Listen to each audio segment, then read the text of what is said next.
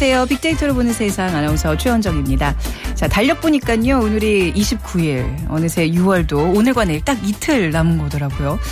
자, 올 6월은 메르스 여파로 한 달이 훌쩍 지나갔습니다. 다행히 오늘은 이틀째 메르스 추가 확진자가 발생하지 않았다는 반가운 소식이 들려오고 있는데요. 자, 과거 6월 29일에는 어떤 일들이 있었을까요? 오늘이 좀 특별한 날이더라고요. 보니까.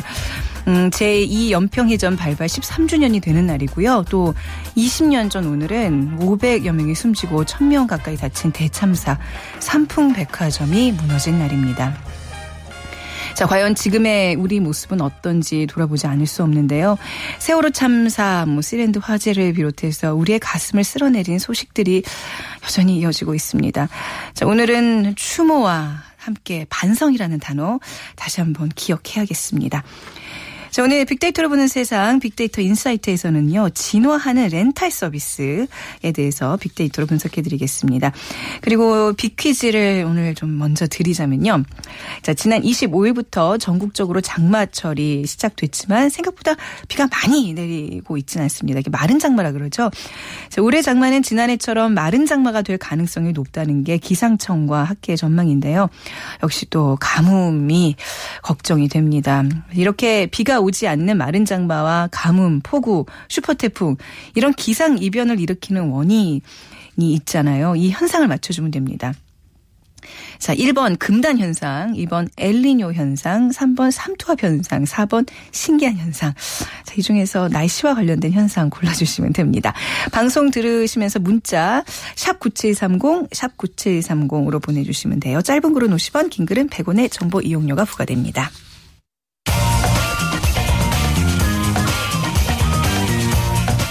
클릭 이슈 설왕설래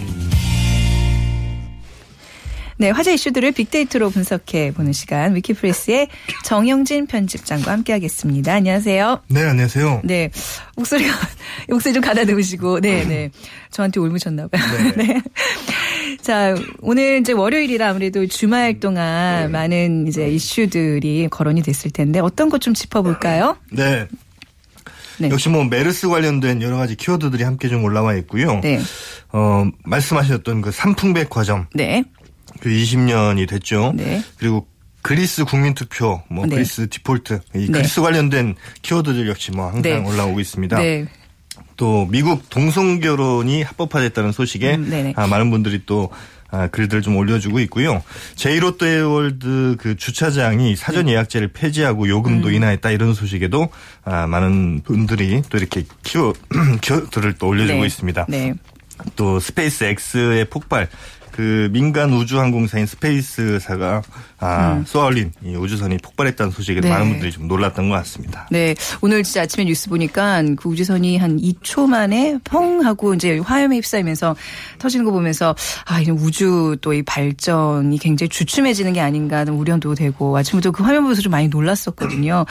자, 오늘 뭐 많은 그 이슈들 가운데서 자, 주말 동안 뭐 이 정치권 뉴스 중에서는 유승민 원내대표의 거친 논란이 아마 가장 큰큰 화제가 아닌가 싶어요. 여당 네. 내부에서도 이제 뭐 친박, 비박 사이의 갈등이 심각해지고 계속해서 뭔가 이렇게 모임들이 지금 이루어지고 있는데 오늘 오후에도 뭐 있다 그러더라고요. 뭐 이런 거 관련해서 뭐 좀 얘기 좀 들어보겠습니다. 네. 괜찮으세요? 네, 네, 네 괜찮으신 것 같은데. 아, 죄송합니다. 아닙니다. 예. 그 새누리당 유승민 원내대표가 지금 네. 뭐 장고에 장고를 거듭하고 있다고 합니다.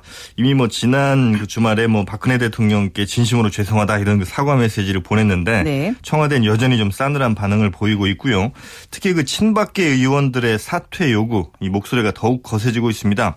또 어떤 뭐 조직화 영상까지 보이고 있는데 예를 들어서 이정현 최고위원 같은 경우는 아, 유승민 원내대표와 청와대의 신뢰 이미 무너졌다. 면서 네. 깨진 유리잔에 또 비유를 하기도 했고요. 또 대표적인 친박 의원이죠. 서청원 최고위원 역시도 아, 빨리 이제 물러날 때가 된 것 같다. 이렇게 지금 공개적으로 어, 요구하고 나섰습니다. 네. 이 유승민 원내대표가 물러나야 이제 당청 관계 복원이 가능하다. 이제 음. 이런 논리를 좀 펴고 있는데 다만 이 이대로 물러나게 되면 네. 의원들이 투표로 뽑은 그러니까요. 여당의 예, 원내 네. 사령탑인데 네. 대통령 한마디에 이렇게 중도 사퇴하게 되는 거 이거 국민 눈 높이에 맞겠느냐 이런 이제 음. 비판도 함께 나오고 있고요. 또 이번 사태가 박 대통령이 이 총선 구도 내년에 있을 이 총선 구도를 염두에 두고 이 이른바 비박계 김무성 대표라든지 유승민 어, 원내대표의 어떤 지도부 힘 빼기에 나선 것 아니냐 이런 해석도 함께 좀 나오고는 있습니다. 네. 어쨌든 뭐 유승민 대표 지금 김무성 당 대표와 계속해서 좀 얘기 뭐 전화 통화를 하면서 대책을 좀 마련하고 있다고 하는데 네. 아마 오늘 내일 중 입장을 밝힐 가능성이 큰 것이 지금 친박계에서는 뭐 오늘 빨리 지금 얘기를 하라고 하고 있거든요. 네. 때문에 아마 오늘 내일 중에는 입장이 음, 나올 것 같습니다.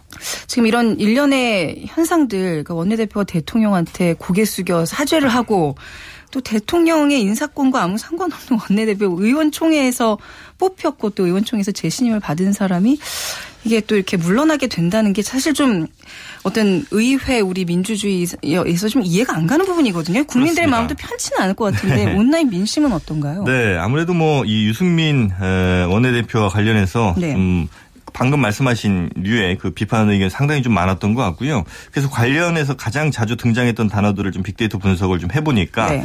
어, 지난 뭐 주말 사이에 있었던 그 데이터들입니다. 역시 뭐 어, 진심, 뭐 죄송하다 이런 그 사과 관련된 이런 단어들이 많았고 그 다음으로 이제 배신이라든지 경로, 음. 갈등, 비굴하다. 또 네. 위기 이런 단어들이 많이 눈에 띄었거든요.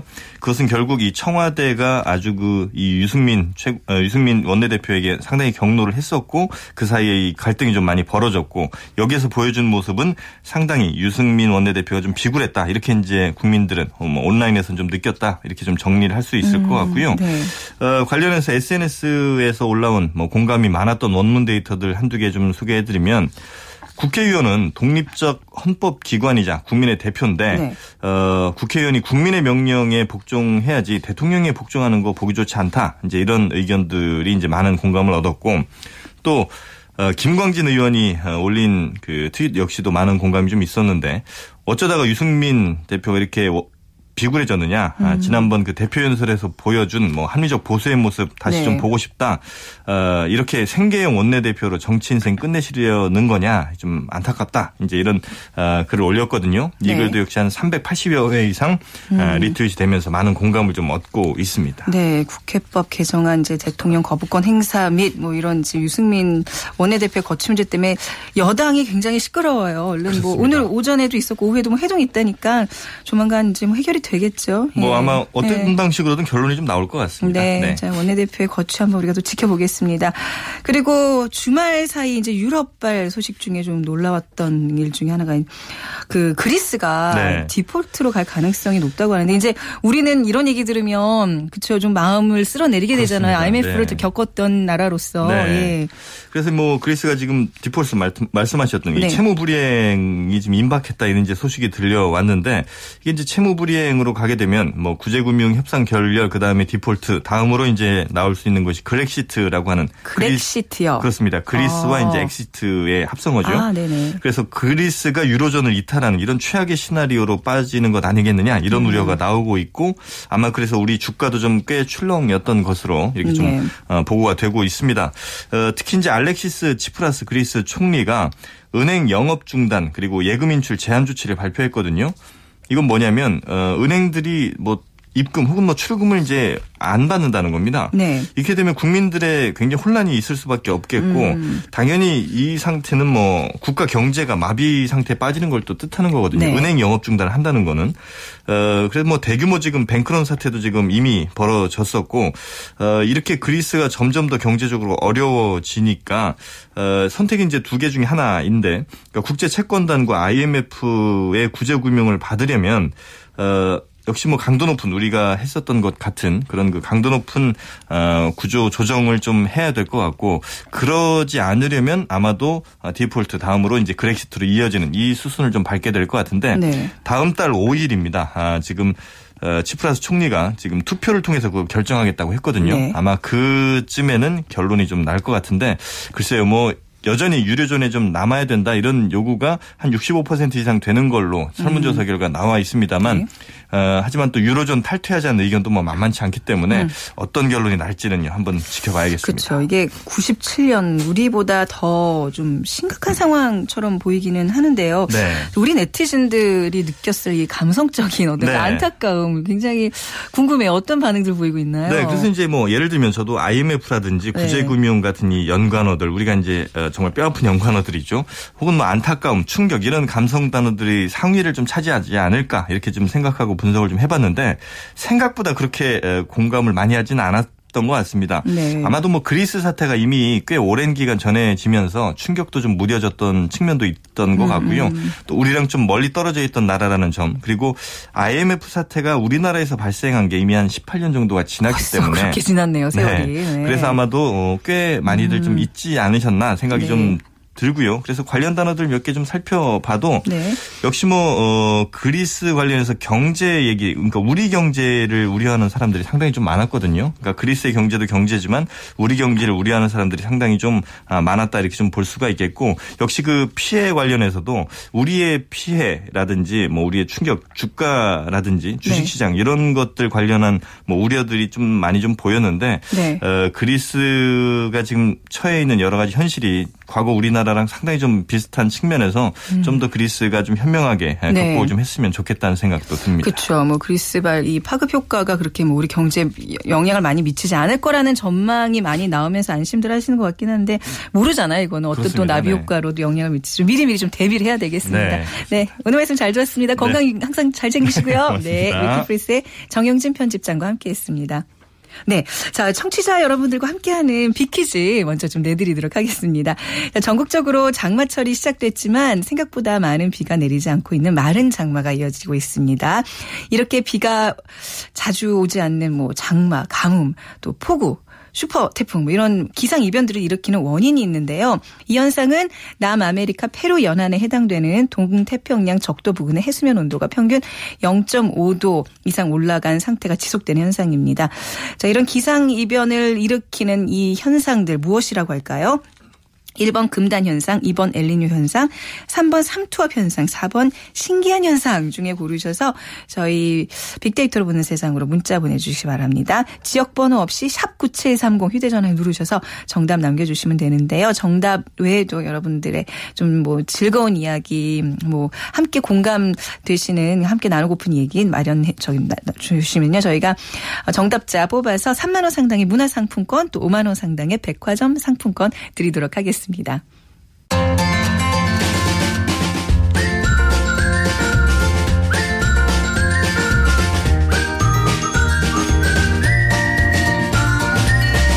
마음을 읽는 트렌드가 보인다. 빅데이터 인사이트.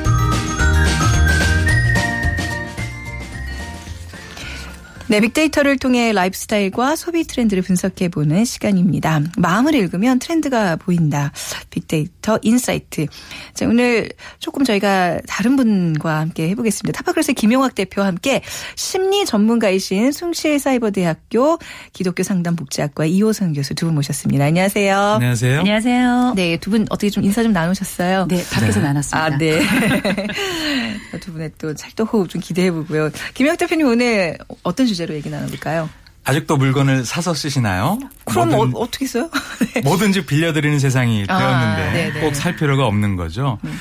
요 지금 말씀드린 것이 무슨 광고 슬로건 같잖아요. 네. 이말 한마디가 요즘 소비의 메가 트렌드라 음. 볼 수가 있는데 예전에 저희가 물건을 살 때 보면 아, 이 물건을 사야 되나 말아야 되나 음. 고민하다가 물건이 굉장히 많아지니까 어떤 물건을 살까 고민하다가 요즘은 이 물건을 사야 될런지 빌려서 써야 될런지 이렇게 음. 고민하게 되는 세상으로 바뀐 거죠. 음. 실제로 굉장히 많은 상품이 빌려 쓸 수 있는 구조로 출시가 되고 있는데요. 네. 매일 필요한 생활용품부터 가전제품이라든지 아니면 뭐 심지어는 애인까지 빌려주는 세상이 된 거죠. 네. 굉장히 그 저명한 미래학자가 있습니다. 제러미 러프킨이란 분이 네. 그 그분이 쓰신 소유의 종말에서 이런 음. 글귀를 인용해 볼까 하는데요. 현재 사람들이 원하는 것은 엄밀하게 얘기하자면 물건을 구매하는 것이 아니라 단지 물질의 기능이 필요한 것이다 이렇게 네. 얘기를 하고 있거든요. 좀 전에 말씀드렸던 것처럼 예전에는 소유하는 것이 곧 만족이었는데 지금은 이러한 인식의 변화가 생기면서 렌탈 시장이 뜨고 있는 거죠. 네, 음. 우리나라 사람들이 그 어떤 특히 소유에 대한 그 강박 같은 게 좀 있잖아요. 집도 무조건 사야 되는데 요즘은 뭐 집 같은 경우에 쉽게 렌탈 많이 하고 근데 그 외에 지금 말씀하신 거 보니까 진짜 다양한 렌탈 어떤 품목들이 생겨났다는 건데 뭐 어떤 렌탈 뭐 이호성 교수님은 지금 사용하고 계신 거 있으세요? 어, 저희 저뿐만 아니라 네. 우리나라 그 렌탈계 3대 주류가 있죠. 어, 정비공이라고. 정, 아, 네. 정수기? 네. 정수기, 비대, 공기청정기. 아. 이렇게 정비공 이렇게 어, 3대가 비대, 있는데요. 비대도 렌탈 많이 하나요? 어, 많이 하죠. 오, 네. 어, 사서 쓰셨구나. 네, 저는 어, 그동안 그런가요? 네. 그 남과 공유하기 조금 애매한 아, 좀 위생상 좀 사는 분들이 저 사서 쓰시는 아, 거고요. 없는 사람들은 빌렸습니다. 아, 네, 네. 근데 이제 우리가 이 렌탈 시장이라는 게 음. 시작된 지 지금 얼마 안 됐어요. 네. 그런데 선풍적 으로 사실 집집마다 요새 정수기 한 대씩 없는 집 없잖아요. 그 네. 저희 집도 이제 뭐 우리 집 정수기는 얼음 나온다 뭐 네. 뭐 하는 거 있어가지고 어. 그거 좀 빌려서 써봤는데 어 진짜 얼음이 나오더라고요. 아, 전 정수기를 아직 안 쓰는 관계로 아 그래요. 아, 그러시구나. 오, 그거 한번 써보세요. 네. 얼음 나옵니다. 네, 네. 그런데 이게 이제 편리한 점들이 있어요. 음. 어떤 점이 제가 써보니까 일단은 그 내가 그거를 끝까지 소유하고 있으려면 나중에 그 뒤처리 정말 골치 아프거든요. 그렇죠. 네. 거기다가 얘네들이 와서 한 달에 한 번씩 또 이게 점검을 해줘요. 음. 점검을 해주니까 내가 혼자 그 수도꼭지 막 그 솔로 비빌라면 그것도 없고 한도 없는 건데 음. 안쪽에 노즐까지 다 해주니까 너무 편리하고요. 네. 그리고 무엇보다 한 번에 그거를 기계를 샀으면 굉장히 비싸단 말이에요. 몇 네. 백만 원씩 하는데 그거를 사기에는 너무 금전적인 부담이 크잖아요. 네. 관리해주는 데다가 다달이 얼마 비용만 내면 된다 하죠. 음. 그리고 또 친구 없는 사람들은 한 달에 한 번씩 찾아와서 또 말동무도 해줘요. 여러 가지 기능이 많은데 그러네요. 그게 네. 단순히 우리가 알고 있는 뭐 정수기나 비대나 음. 공기청정기뿐만 아니라 요새는 뭐 옷도 렌탈해주고요. 네. 그리고 뭐 집도 렌탈해주고 음. 온이 세상 모든 것들은 다 빌릴 수 있는 세상이 온 것 같아요. 아까 뭐 애인도 빌려준다는 얘기 뭐 그 얘기로 뭐 어딘가요? 나중에 방송 끝나고. 네. 아 근데 이게 빅데이터로 좀 분석을 해보면 렌탈 서비스 시장의 규모가 뭐 어느 정도로 지금 성장하고 있는 거예요? 네, 그 KT 경제경영연구소의 발표를 인용을 해볼까 하는데요. 전체 렌탈 시장의 규모는 약 26조 원 정도가 되는데 네. 좀 전에 말씀하신 소비재 렌탈 시장의 규모를 보니까 2011년도에 약 12.2조 원이었는데 내년에는 이것이 16.9조 원으로 약 음. 38% 이상 성장할 걸로 전망이 되고 있고요. 네. 전기공 말씀하셨잖아요. 네. 거기에 한 가지 더 추가하면 안마의자 같은 것이 요즘 굉장히 아, 인기를 네. 끄는데 이런 생활가전의 규모가 2014년 4조 원에서 음. 2016년에는 5.5조 원으로 커진다고 하네요. 굉장히 큰 규모인데요. 네. 실제적으로 2013년 7월부터 2015년 6월 지난달까지 그 소셜 빅데이터상에서 렌탈 서비스를 이용했던 소비자들의 언급 가지고 살펴보니까 약 77만여 건의 얘기가 나오고 있습니다. 네. 이게 2014년도 상반기에 비하면 2015년도 동기간에 약 86.6%의 증가율을 보이는 건데요. 음. 그만큼 해가 바뀔수록 렌탈 서비스를 이용하는 소비자의 규모가 커지고 네. 있다라는 거죠. 음. 대표적인 품목을 보면 자동차라든지 음. 생활용품이라든지 의료기기 그리고 어떤 돌잔치라든지 웨딩이라든지 특별한 의식이 있을 때 이벤트를 하기 위해서 장소를 빌린다든지 네. 아니면 생활가전, 명품 의류 같은 것들 또 유아용품 같은 것이 네. 대표적인 품목이 되겠죠. 이 외에도 이제 산업용 어, 산업 기자재의 렌탈 시장도 있는데요. 뭐 포크레인이나 크레인 같은 토목 장비라든지 아니면 공작 기계라든지 음. 심지어는 비행기까지 빌려서 이야. 한다고 하니까 정말 없는 게 없이 다 빌려주는 세상이 된 거죠. 아니, 네. 비행기까지 빌려준다고요? 네. 아, 뭐 비행기 빌릴 돈이 없어서 못 빌리겠네요. 이 중에서 가장 큰 비중을 네, 차지하는 네. 게 자동차입니다. 약 34% 음. 정도 되고요. 네. 공기청정기 정수기 같은 생활가전이 약 29%. 음. 그다음에 어, 명품백이나 패션 아이템이 4% 그리고 음. 유아용품이나 디지털 피아노 같은 교육용품이 약 2%로 나타나는데요. 네. 최근에 렌탈 시장이 성장하는 데는 대기업이 진출을 하거나 네. 아니면 홈쇼핑을 보셨다면 렌탈 서비스를 맞아요. 광고하는 것이 굉장히 많아진 걸 음. 보실 수가 있을 맞아요. 거예요. 맞아요. 이런 부분들이 시장의 규모를 키우는데 음. 크게 기능을 했다라고 생각이 됩니다. 네. 뭐 렌탈 서비스 사실 편리한 점도 분명히 있긴 하잖아요. 지금 네. 이호성 교수님 말씀하신 것처럼 뭐 여러 가지 뭐 관리도 받을 수 있고. 음. 근데 이제 내게 아니라는 이유 때문에 좀 찝찝하거나 뭐 예를 들면 또 이게 비용적으로 결국 장기적으로 빌리다 보면 결국 사는 게 낫지 않아 뭐 이런 이제 판단 때문에 소비자들의 반응은 뭐 어떤가요? 뭐 저 같은 우려는 하는 사람도 있겠지만 네 뭐 가장 그 많이 얘기하는 부분을 지금 말씀을 주셨는데요. 네. 소비자들의 유형을 크게 세 가지로 구분해 볼 수 있는데 첫 번째는 지속적인 케어가 필요한 관리가 음. 필요한 종목인 거죠. 어, 공기청정기, 비대 정수기, 안마의자, 매트리스 같은 것들은 음. 계속 관리를 해줘야 되는데 관리가 네. 음. 직접 하기가 용이하지가 않으니까 어렵죠. 이런 부분들을 전문적인 업체한테 음. 케어를 받는 서비스를 이용하는 것이죠. 네. 두 번째 유형은 일회순 제품이라든지 단기간 사용하는 특징을 갖고 있는 제품인데요. 아기들은 굉장히 빨리 크잖아요. 네. 뭐두 달, 세 달에 한 번씩 아이들한테 필요한 용품들, 육아 용품들이 필요한데 이런 것들을 목돈을 주고 구매하는 것보다는 음. 렌탈을 이용해서 쓰게 되는 것이죠. 즉 구입하기에는 고가이지만 사용 빈도가 낮은 용품들, 대표적인 건 캠핑 용품 같은 것도 네. 있을 수가 있고요. 또 신상품의 출시 주기가 잦아서 아 이거 샀다가 조금 있으면 새로운 상품이 나와서 네. 또 그걸 사고 싶다거나 음. 자동차 같은 품목이 될 텐데요. 이런 것들도 렌탈 시장을 많이 이용을 하고요. 세 번째는 구매하기에는 가격 부담이 지나치게 큰 거죠. 음. 명품 가방, 뭐 그림이라든지 네. 오디오 이런 품목들은 향유적인 소비 특성을 갖고 있습니다. 음. 그래서 합리적인 소비 패턴을 가진 소비자 소비자층이 이거를 큰 돈을 주고 구매하는 것보다는 빌려서 네. 향유적인 어 그런 만족감을 갖고 뭐 이렇게 활용하는 거죠. 이런 것들을 소위 렌트 노마드족이다라고 얘기를 하는데요. 렌트 노마드족이요. 음, 네. 네. 렌탈 제품만 네. 이제 쫓아다니면서 네. 쓰게 되는 것이죠. 그래서 이런 렌탈 서비스를 이용하는 사람들이 합리적인 의사 결정을 하고 합리적인 소비 패턴을 갖고 있어서 대개 음. 만족감이 굉장히 높습니다. 그래요. 이제 네. 자기가 원하는 형태의 의사 결정을 하게 된 것이죠. 네. 근데 문제는 만족감은 높지만 소비자 불만도 같이 증가하고 있다는 것이 문제인데요. 아, 한국 소비자원에 접수된 그 불만 건수를 보니까 2010년도에 약 6천여 건, 12년도에 8,600건, 작년 14년도에는 12,000건에 이르고 있습니다. 즉 시장이 커가면서 아직 정비되지 않은 여러 가지 문제들 때문에 소비자 음. 불만도 같이 커지고 있다라고 봐야 되는 네. 거죠. 음. 저희 렌트 시장에 대한 어떤 빅데이터 분석 교수님 네. 들어보셨는데요. 우리 이제 소비자들의 심리도 좀 한번 살펴봐야 될 것 같아요. 왜 네. 이렇게 렌탈을 이제 선호하는 걸까요? 음. 요즘은? 아니 뭐 심리도 네. 심리인데요. 네. 제가 우리 그 대표님 김 음. 대표님 음. 말씀하신 걸 들으면서 저도 약간 그 신경질 나는 게 있어가지고 신경질 나는 거. 아니 그 네. 정수기 같은 거 이렇게 네. 하잖아요. 그럼 약정기가 너무 길어요. 아, 너무 길어서 그렇죠. 예를 들어서 새로운 그 전에는 얼음 나오는 정수기가 없었고 네. 그다음에 얼음 나오는 정수기가 생겼잖아요. 바꾸고 싶어요. 네. 그런데 이놈의 약정 기간이 제 발목을 잡아가지고 꼼짝없이 그거를 얼음 없이 써야 되는 이런 상황이 생기는데 그래서 내가 이거를 뭐 약정을 깨고 싶다. 그러면 또 음. 위약금이 또 어마어마해요.